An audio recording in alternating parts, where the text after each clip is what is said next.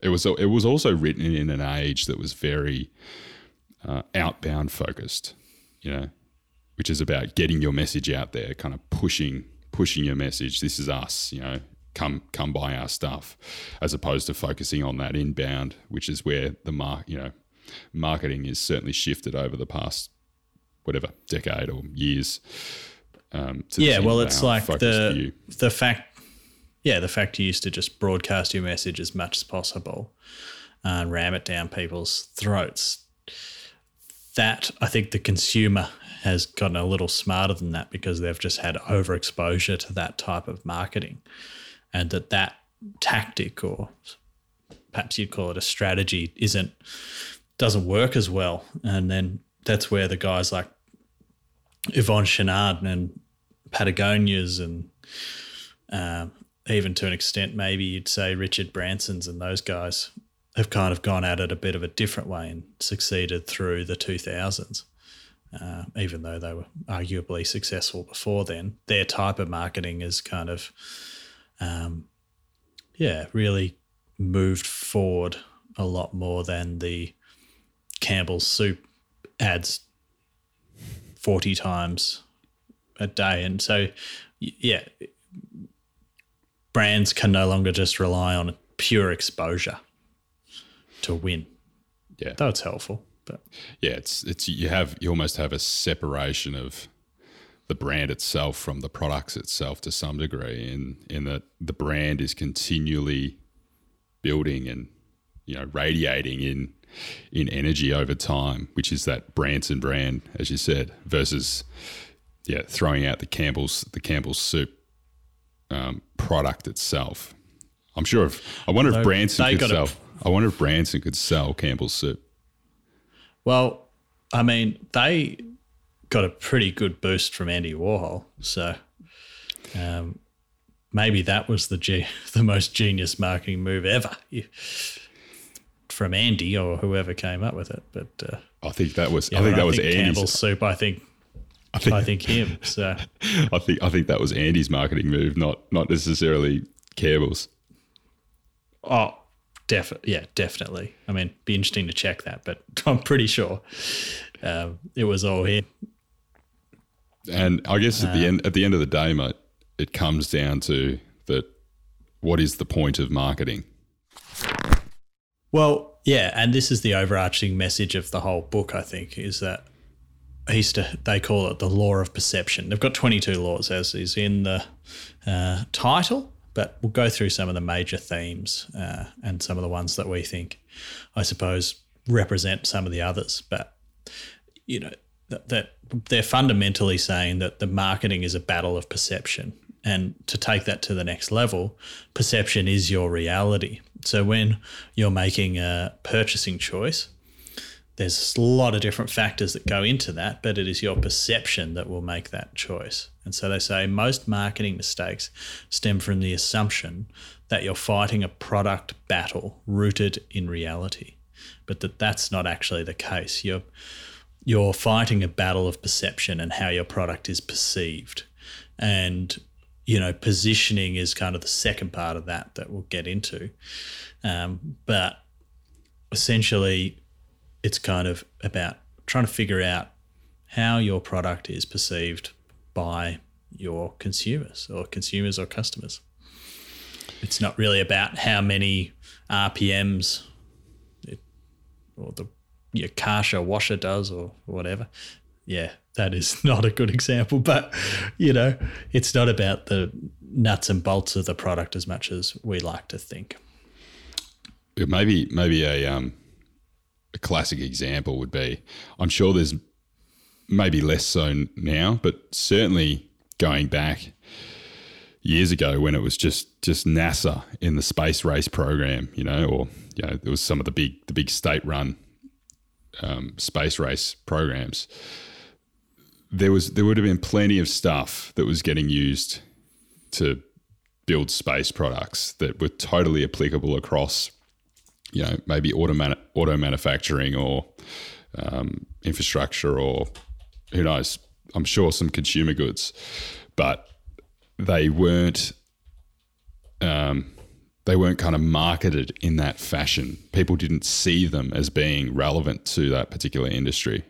Who knows? Maybe maybe it maybe it helps you with getting better display on your television or something. There's there's some technology that they're using, and so the point is, it's not just individuals that have their own perception. It's like industries have their own perception, and and there are all these paradigms and perspectives as to how things fit together. But at the end of the day, it's human nature.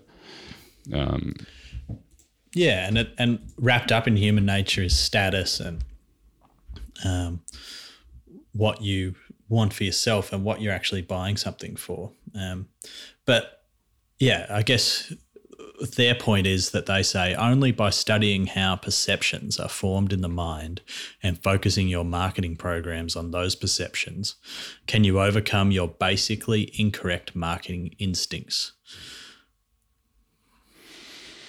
Yeah. Their big thing is that it's not not just about having the absolute best product. You know, that's only part of the equation.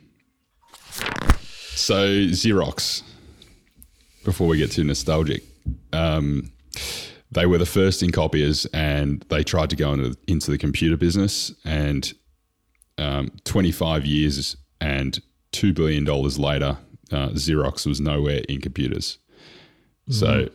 it's still they've still got a pretty long time horizon that they're looking at. So the point was that Xerox had been established and Xerox had been known as a particular, you know, product or company. And that's what people knew them for and that's what people went to them for. They didn't go to Xerox for computers. And arguably, what is what is Xerox used for now? I know well, them in, in printing and photocopiers. It's basically photocopiers, mm. as far as I can, as far as I know. So their point kind of holds with that. Yeah, and so once you know, once a mind is made up, it is rarely ever changes. And I was thinking about this, like one one personal brand example.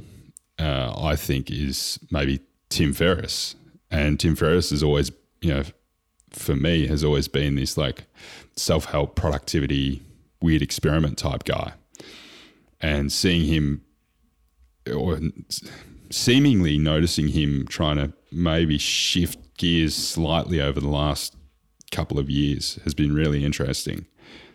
And I think a lot of people probably still just go to him for exactly what he's known for. Uh, very fascinating. But but for me, he'll always be known as like that the guy that does mm. real productivity hacks and you know, yeah. the weird experiments and things. Yeah, it's interesting. He's uh he's definitely that way in my mind, for sure. Yeah, exceptional nonetheless, but you know. Absolutely.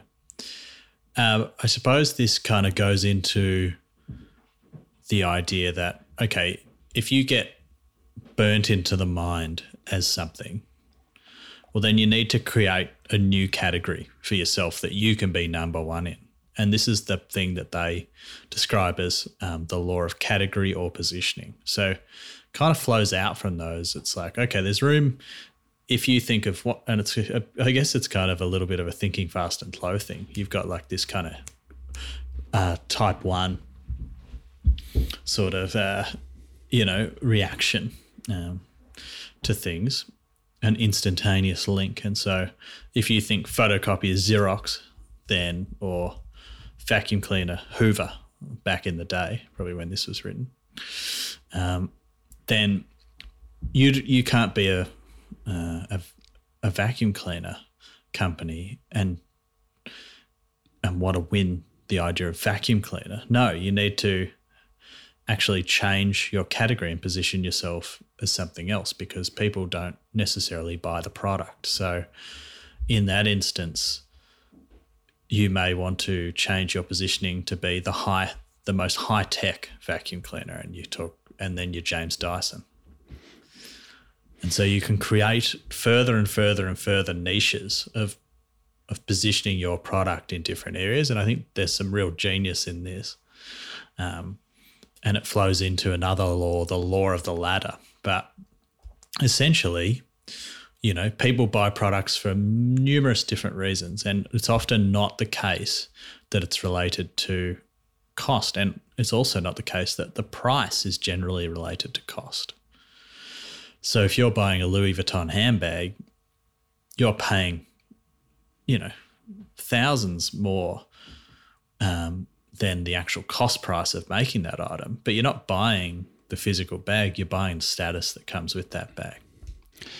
Um, This and, And this so is that's- this- yeah. I, I was going to say this is where you get into that that real space around, uh, like Rene Girard and memetics and tribes and you know, so people wanting to belong to a particular clique or a particular mm. tribe, and which is driven by this idea of mimetics, which was coined by Rene Girard and that people just mimic mimic one another. And the, you see these trends of mimicry almost give rise to different you know different opportunities for new companies or new products or new things that that come about Yeah, so I think like maybe clothing's such a fantastic example of this because if you really just wanted a shirt, you can get a shirt for very very cheap, you know.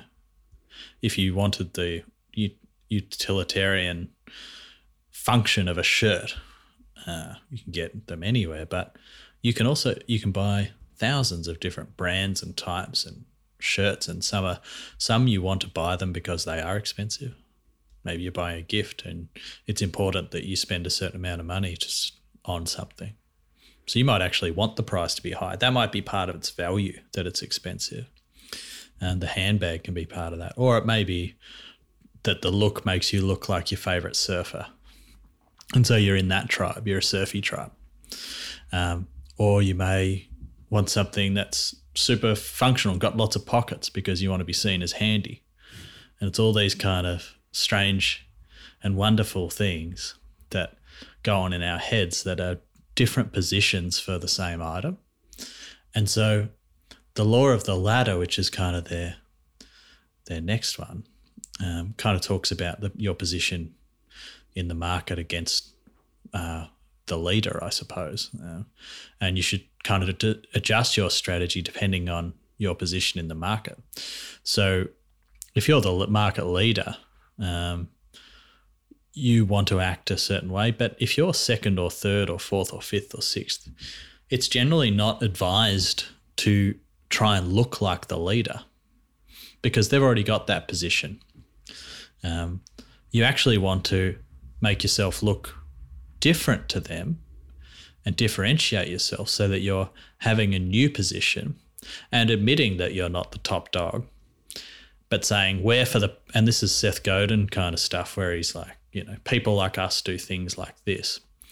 And so you say, well, if you if you want to go and buy the top brand of, you know, soup, well, that's for you. But if you care about the earth and you like organic soup, then you're you're like us and you should buy this soup because it's a little more exclusive. Not everyone's going to turn up with this one in the in the lunchroom. And when someone asks you about it, you can say, oh, well, this is organic soup. And that has whole new connotations. And there's this, you can divide a market according to them as many times as you want, hundreds into tiny segments with tiny, tiny target markets.